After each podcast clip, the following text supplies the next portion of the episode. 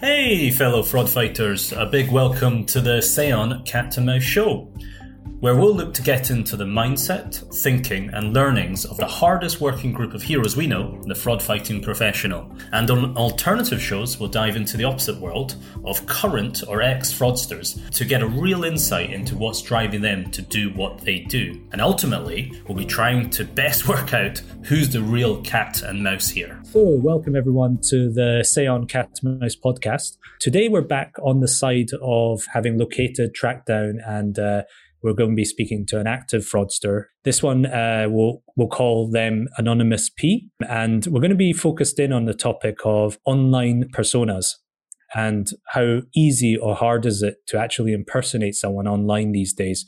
So we're going to dig into this detail. And first of all, Anonymous P, thank you for carving out a little bit of time to talk to Seon today about this topic. Thank you. Happy to speak to you. We'll get stuck into this straight away. There's a famous internet meme, right? Online, nobody knows you're a dog. And it's kind of something that's been spread and there's many variations of it. Let's start with that, Anonymous P. Online, in your perspective, how easy it is to actually impersonate someone these days? I would say it's getting harder and harder, but as well as there are more opportunities out there where you could gain monetary value. If you're able to impersonate someone just in the past, you would impersonate someone through the phone. Phone scammers exist since the phone. Same way, since they invented the internet. Scammers on the internet exist since that time. I think it's getting harder because of the security measures, but as far as everything is moving online and digitizing their services, there's more opportunities out there for us as fraudsters. How do you look at it? Do you look at it per type of business? So for instance, a bank or say a retail online shop? Or a travel company? How do you look at it from a fraudster's point of view about impersonation for those particular target markets? Yeah, I mean, different targets market requires a different strategy. And of course, based on what kind of operation you run. And you have to choose wisely within those industries. So I would say banking, definitely what many fraudsters are after is opening bank drops. So using someone's identity to open a bank account, it's getting bigger and bigger risk for those neobanks. Especially when you can just download the app, provide some documents about yourself, and then you'll have a unique IBAN number of bank account, which you can use to receive money or to launder money with it.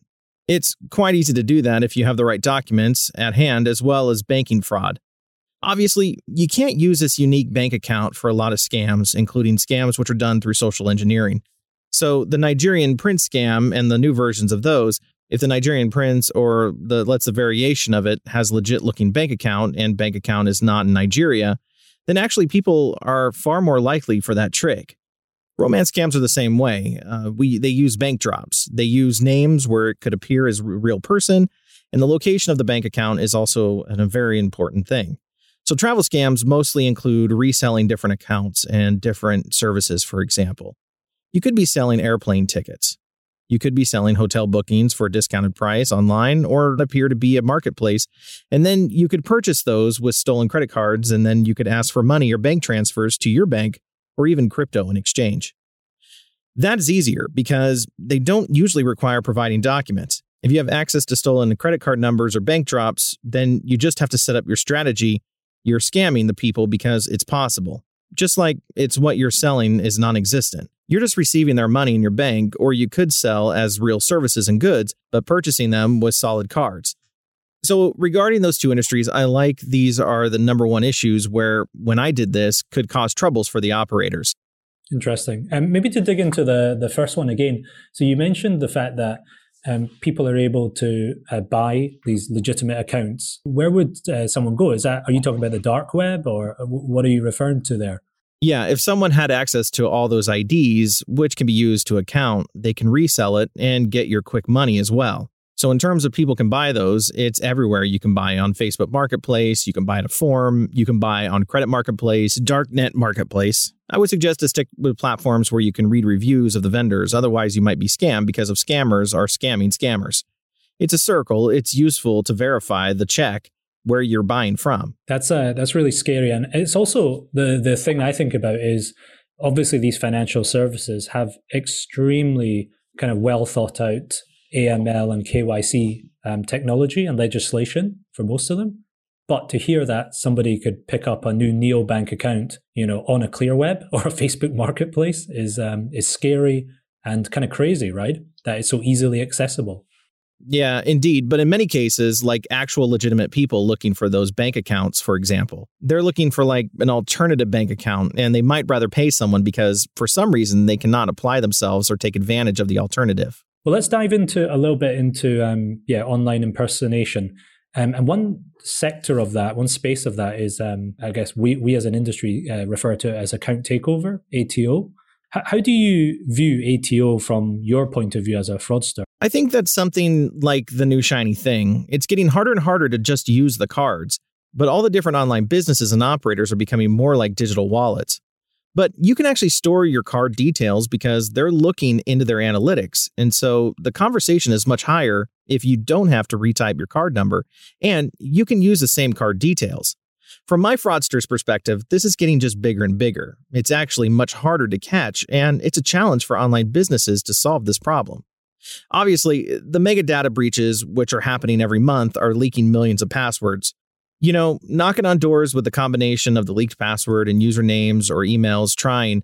And if I can get access and if they can get access, either fraudsters use them separately, resell those logins anywhere where you can store any monetary value, or even let's just say where you keep your personal details will be affected by this type of attacks. And you were mentioning even before the call, you kind of view this almost like three stages, like from your point of view, if you were to think of it as how would you go about kind of organizing the kind of process. Can you go into more detail for the audience about that? Yes, the easiest way, if you're lucky, you'll find a working password from all a data breach. It's not like incredibly easy to do so, like just to try a few combinations from those passwords. Some people just use those passwords to kind of rethink and use them for attack. Let's many people just changing the numbers in their password. We all know birthdays, and so that's like the easy way, and as well as phishing is like this. The second type of source of these data breaches are leaking people's email addresses. So those email addresses can be used as targets for those phishing attacks. And that's like really recap. And as well as fraudsters actually caught spammers at this point. So they're utilizing a different kind of marketing tool to send those emails to registering domains, which seeming like the target's website address is there, as well as taking it to the next level. And phishing is like kind of it's targeting more vulnerable people who are not tech to find out that they're filing for a phishing scam. But in some cases, we've actually seen some of our colleagues actually executing phishing attack, which includes my best thing to do for the ratification by asking for the one-time passcode and the phishing sites, which are the copy of the site and real-time scrapping the target site.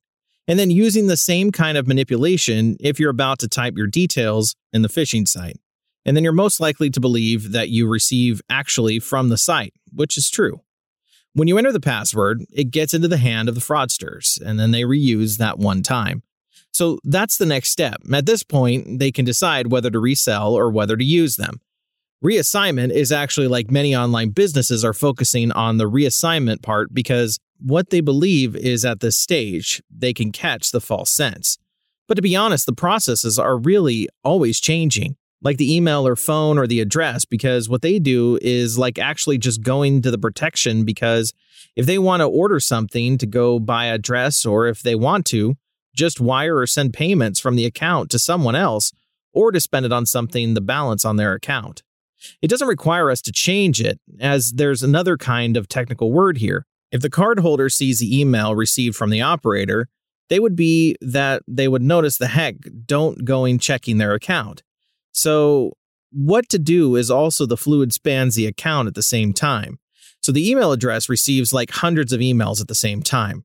So people like wireless, 100 million, and all the spam, and they just delete all of them in the middle. That would be like the actual operation, which means that the email will get lost in many cases. It's also possible to get access to the email. That's the best. That's the easiest. Then you don't have to rush. You can take time to actually do your thing in their account, but that's quite rare because the email accounts are quite well secured.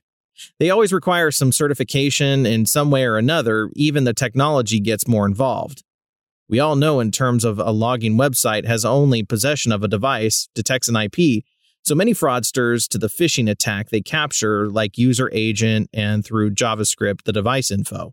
and they're looking at the IP, which countries the strongest ISP is using. They can mimic that as well to appear with the user agent and the ISP. If someone would like just using like a page or something like that, or another browser, or like another device to begin, many sites, most of the people have seen emails from Steam or Amazon, like seeming like someone trying to access an account, or if they just receive just emails when they have to click on a confirmation link. So that's when the operation actually is not successful, as opposed to try to avoid what stays unnoticed. And yet we have the same if someone files for phishing. Then we have the same. We have access to the same data as the associates to do, except the actual storage, because they can trick it. You can use the buttons there on the site. I'm not, and that's why we cannot maybe the IP address about this. But it doesn't matter, because dynamic IP addresses might change multiple times a day. You can use your phone on a tube or on the bus, your IP to rotate. So that's not like a thing. You have to stick to the ISP using the same internet service providers, like a huge advantage on many of the proxy providers that are providing options to choose from. If you're looking at a specific targeting specific country, that's you can define your ISP. Then that says if you want to find proxy codes, then it would appear to using the same as the same location, using the same ISP and the same user agent. So that's like maybe it doesn't raise any flags, and there are many other kinds of tricks to Excel. I think for me, the takeaway is, you know, when you look at ATO, you look at it in three ways. You're looking at the account reassignment, number one. Number two, you're looking at credit hijacking, if you can, and reassignment. And then three, kind of what you were just saying there, is this process of profile building. So you're appearing like that legit person based off all the stuff you just mentioned. And it's almost like reverse device fingerprinting. It's reverse engineering some of the technologies there, but the same logic. What kind of technologies have you found to, you know, as time's moved on, tech's got better, any ones which are causing you headaches then? Well, one-time passcode for login notification like before, the once used at banks, and they had to buy. Nowadays, it's being set up dynamically. As I said, if something is off, they might do that just like Amazon does, which is kind of like a deal breaker for us. But the last thing proved that I haven't done a mention, like, I can take this attack, which happens to like infected computers like malware. And in that case, it's like you have full access to that counter when you tweak social engineering operator to redirect that message that they can even bypass as well. But it's actually not that easy in some cases. It's easy if you like a very good playbook, but if you're a first timer, it might take 2 years to have like a successful attempt. So let's kind of think about the end of this process. So you've successfully impersonated someone, you've got holder credentials, and you've finished off a particular transaction, whether it's providing a product or service. Any thoughts to online impersonation, but then also this offline kind of benefit? So you need to deliver the product to somewhere using a drop, for instance. Any thoughts to kind of how that process ends so that you've got something on the other end? Yeah, in one hand, if you can make sure that the account holder doesn't receive any emails about updating their account. So obviously, you have to not know the mechanics of your target. When they send an email to you, but they don't send the suggested, it's quite easy to yourself. Well, in most cases, they send alerts to you. So if it's an address, and in many cases, don't even get that notification, usually gets a confirmation of an order, if you don't send the package to that address. But the good thing is there's always customer service. So many fraudsters are leveraging the customer support, calling them as far as like the account holder. They can contact them via chat. That sounds like a very easy way to change after your address. And then they usually don't have the same processes. So that's quite a good solution to do. It stays undetectable, and that sounds like customer service. It's not scared. So you need to invest time into stop everything and know what to say and how and when and how to conduct. Like maybe the line you're going to send, because if you contact the line address on the customer support assistance, then you could get more things done quicker. I think that's a good solution for changing stuff and staying under the radar. That's really tough, because I can imagine the business incentive is to target for resolution time and to have happy customers. So you're kind of exploiting that dynamic, right? You kind of want, they want to close the ticket, move on, next customer. Anonymous P, that's been really interesting. Listen, we ask all our guests on the show. It's the Seon Cat and Mouse podcast. So we always make sure we ask, In the world of you as an active fraudster versus, say, the fraud fighting professional, who do you think is the cat in that scenario? Who do you think is the mouse and why? I would say that we as fraudsters are the mouse, and then the cat is obviously our counterparty. I think they're trying to chase us, and we're always one step ahead. That's why we have this profession and they have that profession. Anonymous P, really appreciate some time taken there. Thank you again. My pleasure. Thank you too. Thank you so much for tuning in to this week's show. At Seon, our whole startup is 100% focused on helping you, the hardworking fraud manager, fight fraud with tools that are intuitive and fully complement your existing risk tech stack. Check out our website where you can get started on a free trial and be up and running in 30 seconds or less.